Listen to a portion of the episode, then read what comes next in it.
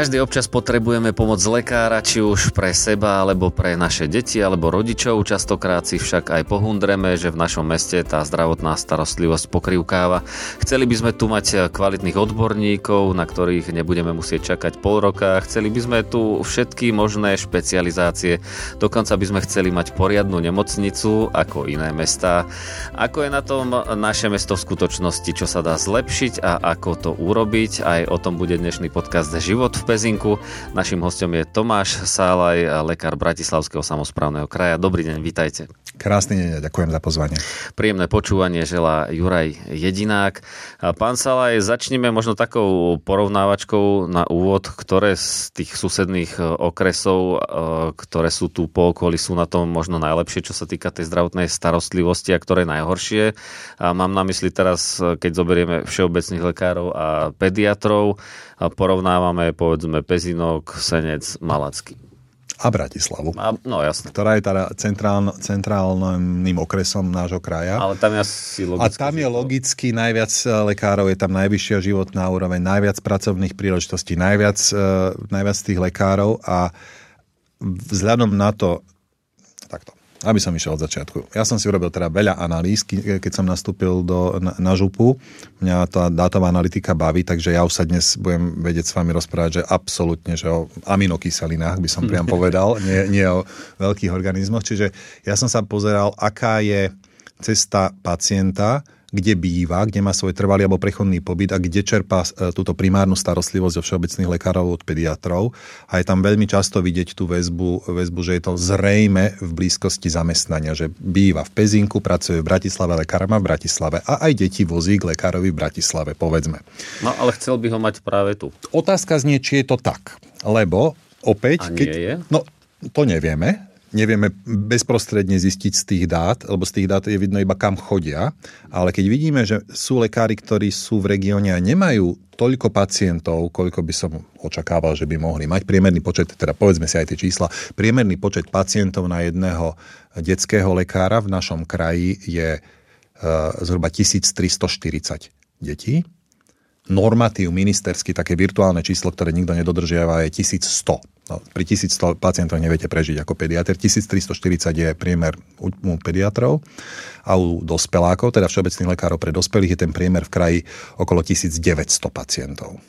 No a nie každý lekár má 1900 pacientov. Akože sú pacienti, to sú lekári, ktorí majú 1300, 1400, čiže tam by ešte teoretický potenciál bol na to, aby tí pacienti mohli k takýmto lekárom chodiť a nechodia. Chodia možno k tým 2000-2500 hlavovým lekárom, ktorí možno majú lepšie zorganizované procesy, možno majú dve sestričky, odpovedajú na maily, zdvíhajú telefóny, alebo majú nejakú recepčnú, alebo majú to nejakým spôsobom vybudované. Ale k vašej otázke, že ktoré z tých regiónov sú na tom najlepšie, tak najlepšie pochopiteľne teda tá Bratislava. A z tých zvyšných troch okresov nášho kraja, teda Malacky, Pezinok, Senec, je Pezinok v tej najlepšej situácii. Teda možno toto nechceli vaši poslucháči počuť, možno to vnútorne majú pocit, že teda je to tu zlé, dlho sa čaká tak ďalej. No v Pezinku je to v porovnaní so Sencom susedným a s Malackami na Záhorí výrazne lepšie, čo sa týka počtu tých lekárov aj tých prepočítaných kapacít. Možno to vnímajú cez to, že Malacky majú nejakú veľkú v úvodzovkách nemocnicu. Veľká nemocnica má asi 100 postelí. No dobre, nemusíme tam úplne rozpísať. Pezinok nemá 100 postelí. No ale mám zase Pinelovú nemocnicu, keď už ideme do počítania nemocnic. Áno, ale akože Pinelová nemocnica nie je takéto úplne zase bežné lekárstvo. Áno, áno. Ale v Malackách sa zrušil už aj urgentný príjem, ako sme si všimli, že tam už aj neviete prísť nejakou akutnou vecou len tak z ulice. Čiže už... Áno, teraz sa udiala tá vec, samozrejme. No a ministerstvo zdravotníctva na to vymyslelo ako odpoveď na vašu otázku, že farbičky. A ofarbuje mapu Slovenska štyrmi farbami, zelenou, žltou, červenou a čiernou, podľa toho, ako vážny je tam problém s tými všeobecnými lekármi alebo pediatrami. No a z tohto ofarbenia vychádzajú Malacky a Senec ako tie čierne okresy a ten Pezinok je taký relatívne lepší. No červený. Ale podľa pani Šimkovej sme vraj dosť blízko práve k tej čiernej farbe už. Veľmi som to počítal, už druhú sezónu to vlastne ministerstvo zdravotníctva robí už 2 roky, ofarbuje tú mapu, čiže máme z minulého roku farbičky a z tohto roku farbičky. V obidvoch bol Pezinok v prípade všeobecných lekárov pre dospelých červený, s tým, že ministerstvo vypočítalo, že tu chýba jeden lekár. Všeobecný pre dospelých. Aj vtedy, aj teraz. Neviem, vyrátali to. A dosť som sa potom ponoril do tej metodiky a problematiky. Ja chcem povedať, že z tých lekárov, ktorých tu v kraji v okrese máte, cca 22 funkčných všeobecných lekárov pre dospelých. Oni sú mladí relatívne. Je to jeden z najmladších okresov v republike, čo sa týka veku všeobecných lekárov. Ten priemerný vek je menej ako 50 rokov. Pričom priemerný vek všeobecných lekárov na Slovensku je v dôchodkovom veku 60 plus. Hej? Takže máte relatívne dosť, relatívne mladých lekárov, ktorí do dôchodku pôjdu najskôr o 20-25 rokov.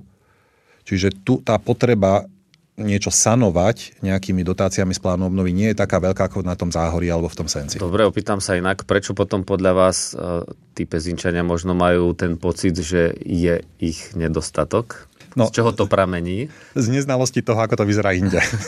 Nemajú to s čím porovnávať, ale ja vravím, že teda mrzí ma to, že chápem, že tí ľudia vnímajú problémy zdravotníctva, ale tie problémy zdravotníctva, ktoré vnímajú Pezinčania, sú podstatne menej vážne ako problémy, ktoré vnímajú obyvateľia napríklad Malaciek. A to ešte hovorím len o našom regióne, nehovorím o iných regiónoch Slovenska, kde tá dostupnosť tej starostlivosti ďaleko horšia. Dobre, ešte inak to otočím, keď hovoríme, že sme na tom v tom porovnaní s týmito okresmi možno najlepšie, ale je to teda, keď si zoberieme ideálny stav, ako ďaleko od toho ideálu? No, a tým sa dostávame k takej hĺbšej otázke, že čo vlastne od toho zdravotníctva očakávame, čo vlastne od neho máme dostať a ako má vyzerať ten známy a ťažko uchopiteľný nárok pacienta. Čo vlastne sme tomu pacientovi na Slovensku sľúbili, že za svoje odvody zo verejného zdravotného poistenia dostane? Dostane ošetrenie u špecialistu do nejakého termínu? No, dneska v legislatíve nie je žiaden termín. To znamená, keď vám doktor povie, že kapacity nestačia, dávam termín o 9, o 12, o 15 mesiacov, neexistuje nástroj, ktorým by ste to vedeli skrátiť, jedine tak, že to zaplatíte v hotovosti nejakej súkromnej klinike, ak nechcete čakať na poskytnutie starostlivosti z verejného zdravotného poistenia. Čiže nezadefinovali sme toto a nemáme zadefinovanú šírku, teda rozsah tých služieb, ktoré majú ľudia dostať z verejného zdravotného poistenia. Hovoríme, že majú dostať všetko. Je tam veľmi málo vecí, ktoré sú explicitne vyňaté, že toto neplatí poisťovňa. No len my na všetko a hneď nemáme peniaze. A najmä ich nemáme. Dobre, ešte jednu vec si povedzme. Odlišme dva vesmíry. Vesmír ambulantný a vesmír nemocničný. Zvyčajne tieto pripomienky, o ktorých hovoríte, sa týkajú tej ambulantnej starostlivosti, ktorú spotrebováva podstatne viac ľudí a je toho viac ako tých hospitalizácií. Peniaze, ktoré prichádzajú do zdravotníctva, ten balík bude tento rok zhruba 7 miliárd eur, sa teda niekde delí na peniaze, ktoré idú do laboratórií, na lieky a idú do ambulancií alebo do nemocníc. A v rámci tohto tzv. Intersektorálneho členenia, že ak sa tie peniaze delia medzi týmito šuflíkmi, si nemocnice minulý rok, vďaka tomu veľkému štrajku Lekárskeho odborového združenia, vyštrajkovali veľmi vysoké navýšenie svojich platov, čímž pádom, ale nezostali peniaze, ktorými by sa financovala tá ambulantná starostlivosť, lebo všetky peniaze, všetky dodatočné peniaze išli do nemocníc na tie platy. Bez toho, že by sme za tie zvýšené platy v nemocniciach dostali lepšiu starostlivosť, bez toho, aby sme dostali kratšie čakacie doby na plánované operácie, stále sa čaká dlho na tie plánované operácie. Ale možno sme si udržali aspoň toho lekára? Možno sme si udržali lekára, ale platíme za to daň v podobe toho, že je zhoršená dostupnosť ambulantnej starostlivosti, ambulancie. Ale je zhoršená, nie tak aká bola? Nie, taká, aká bola. Je zhoršená. Tie čakačky sa predlžujú. Dokonca sú ambulancie, ktoré dokážu tú situáciu prežiť len... Vďaka tomu, že oni majú vyššie platy, keď to dávate do tejto konotácie? Nie len vďaka tomu, ale aj vďaka tomu, pretože dnes, ak si má človek vybrať, ktorou kariérnou dráhou sa posunie, a teraz ak bude do toho vzorca dosadzovať plat, ktorý dosiahne, tak dnes na to, aby zarobil také peniaze ako v nemocnici, relatívne jednoduchším spôsobom, lebo má okolo seba ďalší kolektív ľudí, ktorí mu držia chrbát a tak ďalej, tak na to, aby zarobil tieto peniaze v ambulancii, v tej ambulancii musí podstatne viac sa snaží a podstatne viac pracovať, aby takýto plat zarobil, a tomu už nikto ten chrbát nekrie, lebo to už robí na svoje vlastné triko. Sú disciplíny v medicíne, kde sa oplatí lekárovi zavrieť svoju súkromnú ambulanciu a ísť sa zamestnať do nemocnice. Ako vzorovo poviem, že pľucné lekárstvo. Pľucných lekárov máme málo, po covide majú veľké množstvo ľudí má problémy, zhruba o 50% stúpol počet pacientov s pľucnými problémami, no ale pľucnému lekárovi sa viac oplatí robiť ako zamestnanec v nemocnici na oddelení, než v ambulancii, lebo si nezarobí na slanú vodu. Dobre, takže otvárame aj problém teda odborných lekárov. Opäť pozrime na to, ako je na tom ten Pezinok. Vidíme, že teda sú tu nejakých pár priestorov, ktoré sú rozdrobené, nie je tu nejaká ucelená nemocnica, ale sú tu, ale chýbajú nám, ja neviem, alergológovia a podobné veci. No, takto. Tých špecializovaných lekárov naozaj nie je tak veľa ani v iných okresoch. Máte 2 kardiológov, pozerám 2 neurológov, 15 internistov. Hej, to sú také počty, ktoré sú okresy, ktorých nie je kardiolog napríklad. Hej. Čiže nehovorím, že je to super. Je super. Dva je oproti tomu, že je úplne super. Ospravedlňujem sa, že to hovorím s takýmto ako trošičku smiech cez slzy. Zubárov je tu dosť, gynekologov tu vidím, akože číslo, ktoré nie je úplne márne. To, čo, ak mám byť konštruktívny v tejto téme, to, čo vnímam ako výzvu, aj pre mesto Pezinok, je tá mestská poliklinika. Lebo tie priestory by si vyžadovali taký dobrý facelifting, alebo nejakú rekonštrukciu, obnovu, investíciu. Viem, že sa teda, hovoril som aj s pánom primátorom na túto tému, budeme sa musieť o tom viac baviť, kde sa dajú nájsť na to zdroje, v ktorých kapitolách európskych peňazí alebo podobne. Ale moja skúsenosť, ja som počas teraz predvolebnej kampane prešiel veľký kus Slovenska, pozeral som sa, ako vyzerajú zdravotnícke zariadenia v rôznych kútoch krajiny. A v okamihu, keď do toho zdravotníckeho zariadenia neinvestujete a necháte ho, alebo investujete len limitovane v rámci možností, ktoré máte, tak to prestáva byť dostatočne atraktívne pre lekárov, ktorí by chceli niekam prispracovať. Či už sa zamestnať, alebo otvoriť si ambulanciu. A ak by boli tie priestory naozaj že pekné, atraktívne, s nejakou pridanou hodnotou, s nejakou recepciou, s nejakým objednávkovým systémom, s nejakou infraštruktúrou, že by to nebolo len realitný projekt, že je to budova, v ktorej si prenajímam kus priestoru, na ktorej si realizujem svoj biznis, ale že je to naozaj poliklinika alebo aspoň nejaký funkčný celok, tak to je priestor, ako viete, tých ľudí ako motivovať a prilákať. Dobre, keď si oni dneska musia hľadať priestory, lebo už na polikliniku sa nedostanú, už tam je všetko plné, asi hľadajú priestory po panelákoch, po prízemiach, to už popred nie je zaujímavé a dôstojné ani pre nich a nemajú ani tú výhodu z toho, že sú viacerí lekári na jednom mieste. Čiže to, čo by som videl ako priestor, je zainvestovať do mestskej polikliniky a urobiť z toho naozaj moderné pracovisko. Áno, ale aj keď hovoríme, ak nehovoríme teda o tých bytovkových lekároch, ale ak hovoríme o tej poliklinike, tak ja neviem, keď idem k zubárovi, tak vidím, že má pekne urobenú tú zubnú ambulanciu, ale keď idem k inému, ktorého nebudem tu spomínať, tak nemá pekne urobené. Hej. Nie je to teda aj trošku individuálny prístup a aj o tom, že tie peniaze, ktoré povedzme nejakým spôsobom získam z tej praxe, že ich aj nejakým spôsobom naozaj reinvestujem do vlastného podnikania. Takto, sú odbornosti, ktoré vám to umožňujú ľahšie. Napríklad zubné lekárstvo je, vzhľadom na to, že už je 30 rokov v takom kapitalistickom móde, tak aj tak vyzerá to zubné lekárstvo. A ako, neviem si predstaviť, z čoho by pľucný lekár zainvestoval do nejakého zlepšenia, vybavenia, lebo si nezarobí, bravím, ani na seba, na svoju sestričku. Ale celkovo aj tá budova, aj tá logistika tej budovy ako musí na človeka pôsobiť, že je z 21.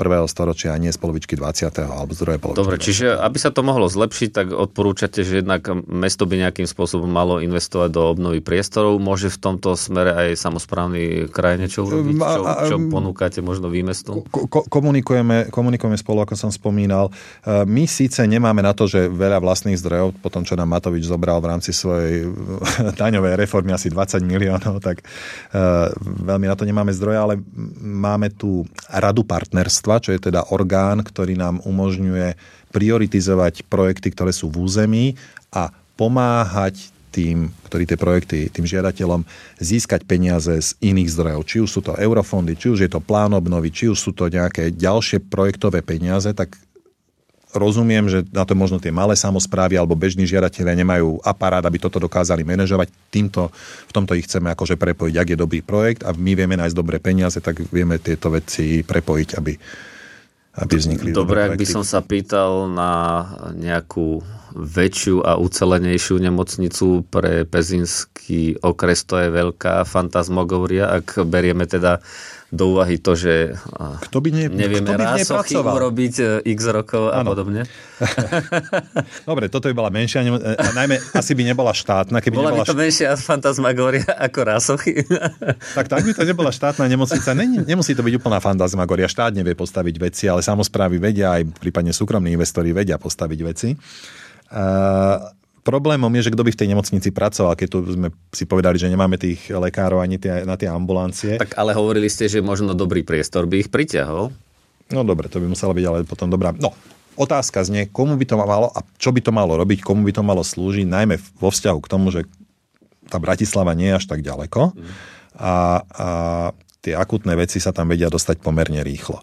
Na plánovanú starostlivosť sa dá robiť aj v jednodňovkách, na to nepotrebujete mať nemocnicu, ktorá beží 24/7, je to veľmi drahý špás, ale opakujem, že nemá kto v nej slúžiť a tu vám teda prezradím takú vec z tej bratislavskej kuchyne, nie z pezinskej, že prečo ešte stále nemáme tej rásochy, však sa to chvíľku to bolo, že wow a bude a potom zase nebude a teraz je ticho chvíľku, ale nie je úplne ticho, na pozadí sa robia prepočty, že teda akým spôsobom aktualizovať rozvoj bratislavského zdravotníctva vo vzťahu k tomu, že už sú otvorené bory v mieste, kde mali byť rásochy, tak sa to celé prepočítava. A keď sa to prepočítavalo, že kde by mali byť tie nové rásochy, tak prišli tie analytici k záveru, že no moment, nemajme veľké oči, že tu postavíme v Bratislave nejakú novú veľkú nemocnicu, lebo v nej nebude mať kto pracovať. A teraz pozor, nie z pohľadu lekárov, ale z pohľadu zdravotných sestier.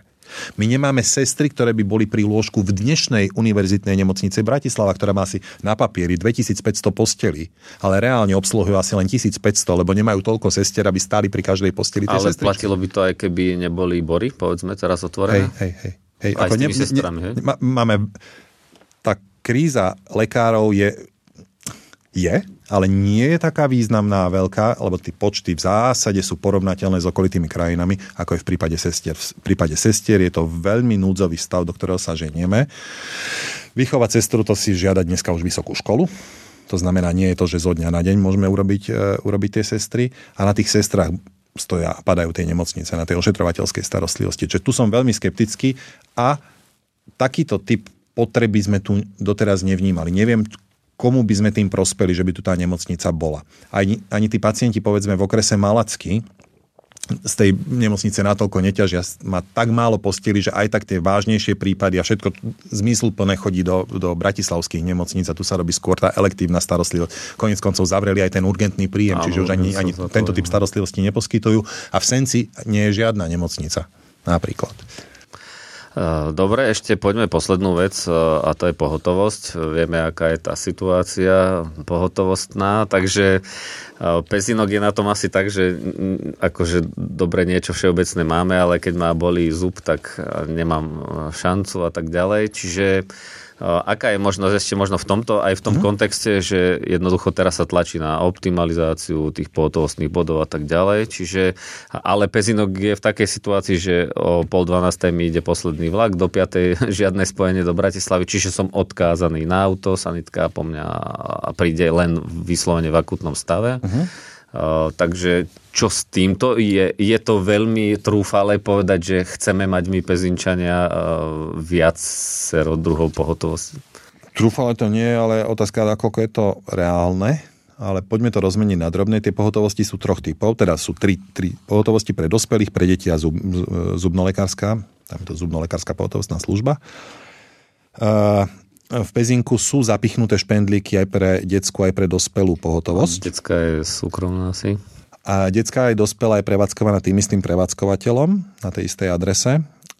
Mám obavu, že dokonca aj tými istými ľuďmi. To znamená, že šetria trochu na nákladoch asi. Hovorím to v takom kondicionáli, teda podmieňovacom spôsobe, lebo my ako župan nie sme tí, ktorí sme vydali povolenie tej pohotovosti. To ministerstvo zdravotníctva robilo súťaž a ministerstvo zdravotníctva dalo povolenie. A ja som ich na to len upozornil, prosím vás pekne, buďte takí láskaví, choďte sa tam pozrieť, či to spĺňa tie podmienky, za ktoré ste im dali to povolenie. Na tú pohotovosť ľudia chodia. Aj tí deti, aj tí dospelí. No, my sme radi, že ju tu máme, nemáme byť? No, ja by som bol veľmi opatrný, keby som išiel s dieťaťom na pohotovosť, kde nie je pediater. Lebo zvyčajne tí ľudia tam chodia kvôli tomu, že chcú antibiotika, alebo nič iné v zásade na tej pohotovosti neviete vybaviť, pokiaľ tam nemáte zobrazovacie metódy, nejaký rentgen, pokiaľ tam nemáte drobný labák alebo niečo podobné, nemáte čo iné urobiť. Odoberiete CRP a vyhodnotíte, dám alebo nedám antibiotika. Okay, keď si mali rozbil bradu... Dobre, nejaký drobný chirurgický zákrok, ale v poriadku. Ale pri tom dávkovaní antibiotík, akože medzi dospelými a deťmi sú priepasné rozdiely, to znamená, mám anekdotické príbehy z veľkej pohotovosti, tej hlavnej, ktorú máme v Bratislave na Kramároch pre deti, že im tam na druhý deň po zaliečení v Pezinku príde pacient, ktorý je predávkovaný antibiotikami zo všetkých otvorov, hej, lebo jednoducho netrafili to dávkovanie. Ja by som sa osobne veľmi bál v takejto situácii poskytovať tú starostlivosť, ja ich považujem trošku za kamikadze týchto podnikateľov. A ak by mi na dieťati záležalo, tak by som išiel na tie Kramáre, na tú pohotovosť, kde majú za chrbtom celú batériu vyšetrení špecialistov aj urgentný príjem a nemocnicu. Dobre, keď to chceme mať tu, aká je možnosť a šanca? Či nie je šanca? Považujem to za veľmi nepravdepodobné v prípade pediatrie, lebo dohromady tu je, som tu mal na tom papieri, ktorý som si odložil, vydržte, 11 pediatrov. A to znamená, že keď to rozpočítam, tak to akože 3 služby mesačne by museli každý jeden z nich odslúžiť na to, aby to udržali nad vodou. Je to pod hladinou odporúčaní toho, čo hovorí primárna pediatrická spoločnosť, že aspoň 15 pediatrov by malo sa rotovať na takejto pohotovosti, aby to vychádzalo na 2 služby mesačne. Ja to osobne vidím veľmi, veľmi skepticky. Skôr tu vidím rolu tých všeobecných lekárov, či už dospelých alebo detských, aby buď sa medzi sebou skoordinovali, a tu ich môžeme k tomu aj my ako župa vyzvať, že aby mal každý jeden deň v týždni, povedzme, dlhšie ordinačné hodiny. To znamená, vždy tu bude nejaký doktor, ktorý je ale v normálnom ambulantnom čase u seba, ja neviem, do tej 5. 6. Alebo aby mali nejaký spôsob, že aspoň, že sa im dá zatelefonovať aj večer, že si budú posúvať telefón a poskytnú nejakú radu cez telefón, lebo tak veľa vecí sa dá riešiť, nie všetky, ale veľa vecí sa dá riešiť nejakou dobrou radou. Dajte mu nejaký čípok a zavolajte o hodinu a uvidíme, či sa niečo zmení, nemusíte hneď utekať na pohotovosť. Často potrebujú tí rodičia len upokojiť a navigovať, nie niečo ďalšie riešiť, ale tá situácia v primárnej pediatrii na Slovensku je taká, že nevidím veľkú budúcnosť rozširovania siete pohotovosti. Pokiaľ ide o zubných lekárov, čo je tá posledná skupina, zubní lekári potrebujú mať... Tá platba za tú pohotovosť nie je dostatočná na to, aby prežili. Oni potrebujú mať, aby tam tí pacienti aj chodili na tú pohotovosť. A otázka znie, či tu máte dosť pacientov, ktorí budú v noci chodiť na pohotovosť, alebo večer chodiť na pohotovosť zubnú, lebo keby ste ich tu mali, tak by to už dávno vzniklo, lebo zubní lekári sa hýbu viac menej v takom kapitalistickom... Čiže nie je dopyt momentálne. Čiže zrejme nie je dostatočný dopyt po takejto pohotovosti, ktorý by dokázal takého lekára zaplatiť, aby si to otvoril. Kľudne nech to má v sobotu a v nedeľu len 2 hodiny. Nemusí to mať akože od rána do večera, aby teda len pacienti vedeli, že nemusia čakať do pondelka, dá sa aj v sobotu. Prísť tých zubárov je tu... Koľko som ich napočítal? 33 ambulancí zubných lekárov v Pezinskom okrese, čiže málo ich tu nie, čiže ak by sa na to niekto chcel ulakomiť, nech sa ulakomí. V Bratislave máme 6 zubných pohotovostí, ktoré fungujú, len jedna z nich je zazmluvnená. 5 funguje na priame platby v plnej výške. A zazmluvnená znamená, že aj tak si zaplatíte väčšinu toho účtu vy, ale drobnú čiastku zaplatí aj zdravotná poisťovňa. Dobre, ešte jedna vec možno ľuďom vrta v hlave, že blízko je teda Bratislava. Má to nejaký vplyv na to, aké služby sú ponúkané, čo sa týka zdravotníctva? V Pezinku je tá konkurencia toho hlavného mesta nejakou silou, ktorá brzdí možno to, aby toho bolo viacej v Pezinku? Nemyslím si, skôr by som to vnímala naopak. Opatrne skúsim nadhodiť takú opačnú optiku na toto celé. To som teda aj pánovi primátori spomenul a poďme to rozobrať na drobnejšie. že nie všetci sa dokážu do tej Bratislavy zmestiť. Mhm. Takže ten, kto sa nezmestí do Bratislavy, je blízko Bratislavy, nepôjde do Sniny kvôli tomu.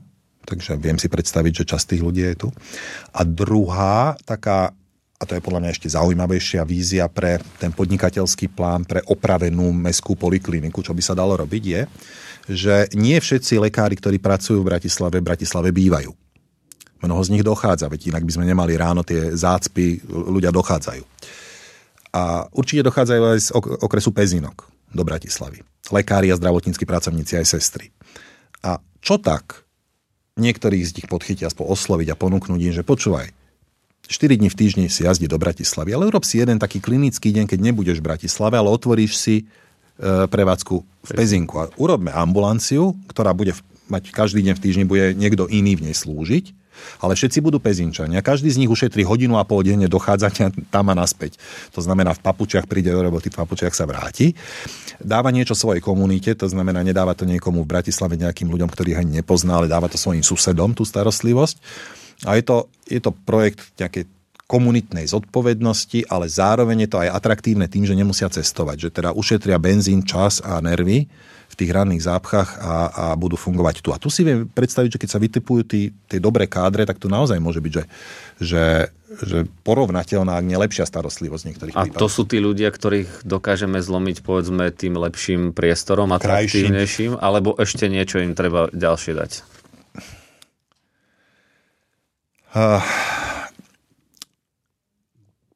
Jedna z takých, teda skúsim nahlas rozmýšľať, že jedna z takých skúseností, ktoré mám s lekármi, ambulantnými lekármi, je, že niektorých z nich to baví, to podnikateľské, popri tej medicíne, a niektorí z nich berú to podnikateľskú časť toho ich fungovania za príťaž k svojej medicínskej podstate. Ich baví tam liečiť a zašívať a rezať alebo niečo podobné, ale nebaví ich to vykazovanie, hádanie sa s poisťovňou, prečo mi niečo uhradili, prečo mi neuhradili, prečo má mať teraz ako recertifikovaný nejaký ďalší prístroj a tak ďalej. A zaoberať sa hromadou povinností. Pani doktorka Prokopová svojho času napočítala, že čo ten pediater okrem tej medicíny musí robiť, že čo všetko musí biologicky odpadať. A ten Excel mal asi 500 riadkov. Každý riadok bola nejaká povinnosť. Čiže chápem, že toto môže niekoho zaťažovať. A toto je priestor napríklad, kde by možno mohla samospráva alebo niekto tu toto prebrať na seba. Že, viete čo, ja za vás urobím všetko, ostatní vy len prídete, urobíte si svoju zdravotnícku prácu, ošetrovateľskú, lekársku a podobne a odídete a pošlete faktúru alebo vám pošleme na účet peniaze. A celý ten back office, celú tú administratívnu, psychologicky veľmi zaťažujúcu činnosť preberieme na seba, urobí to nejaký človek od nás. A toto si viem predstaviť, že by mohla byť zaujímavá ponuka dokonca aj pre takých ľudí, ktorí by sa mohli prísť na full time. Vidím veľa lekárov, ktorí hľadajú prácu v nejakom prokérii alebo niekde, kde by boli zamestnanci od 8 do 16 a o 16 zavrem a idem domov k rodine a nemusím do večera riešiť chybové protokoly z poisťovne, čo robia súkromní lekári, keď sú zároveň aj podnikateľmi.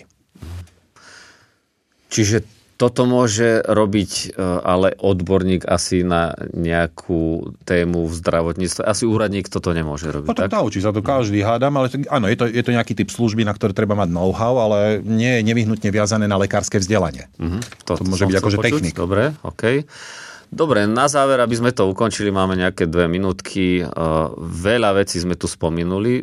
Dá sa niečo z toho relatívne rýchlo zlepšiť v rámci pezinského okresu? Pohotovosti sme hovorili, že to asi neprichádza do úvahy, ale povedzme tí všeobecní lekári alebo tí odborníci, tam vieme niečo pohnúť v krátkom čase dopredu? No v krátkom čase je tu ten plán... Krátky čas, povedzme... 3-4 roky, alebo... No nie, aha, to ste mi dali veľmi veľký rysek. Nie 10, ale no, ako nepočítam, že asi do roka sem nepritiahneme 100 odborníkov. 100 nie, ale tak, ale... Že ten plán obnovy vám to 1-2 miesta tu na pritiahne, ako tých všeobecných lekárov, zase keď neprší, aspoň nech kvapka. Dobre, tak plán obnovy za koľko môže pritiahnuť 1-2 lekárov? No 1 lekára ročne, podľa mňa. Aha. Okay. Minulý rok tu bola 1 dotácia, tento rok je tu 1 na všeobecného pre dospelých a zhodou okolností tu pribudli za minulý rok, za posledných áno, 12 mesiacov v okrese pribudlo 3 všeobecní lekári. Akože to je, že čo by iní za to dali, za takúto verziu. Ja by som bol najradšej, ako som spomínal, keby sa podarilo vyriešiť otázku budúcnosti tej polikliniky, kebyže sa na to podarí nájsť funding, financovanie a začne sa k tomu akože robiť, pripravovať niečo, nejaké obrázky, kresby, nápady, myšlienky. Lebo od tej infraštruktúry to potom bude ďalej ako sa odvíjať. Poviem to na príklade Michaloviec. V Michalovciach je taká tie bory na východe. Áno. Nová nemocnica postavená v 2016. Keď tam príde laik, ktorý akože zažíva nejaké také Kramáre alebo niečo podobné, tak mu padne sánka, si povie, toto v Michalovciach. A keď som sa rozprával s riaditeľom, povedal, on nemá problém s lekármi a so sestrami. On si vyberá z tých životopisov, tých absolventov, koho si príjme a koho si nepríjme. To vám nepovie žiaden riaditeľ žiadnej nemocnice na Slovensku. Ja vnímam tú infraštruktúru ako veľmi, veľmi dôležitý prvok na to, aby ste niekoho prilákali. Dokonca v Bratislave máme problém s tým, že lekári si už nevedia nájsť priestory, v ktorých by mohli fungovať, lebo tie priestory nevyhovujú ich požiadavkám 21. storočia. Dobre, ale tým pádom ale hovoríte asi, že tá rekonštrukcia možno nestačí tej polikliniky, ale možno naozaj treba uvažovať o nejakom, ja neviem, že dostavbe, ale tam už si neviem predstaviť, že kde v tom priestore. Ale to už je samozrejme asi na... Treba byť kreatívny, treba si nad tým sadnúť, nehačme do toho flintu. Viem si predstaviť, my máme v koncepcii bratislavskej stratégie napísanú taký návrh, námet, ktorý ponúkam teda aj Pezinku, že postaviť tzv.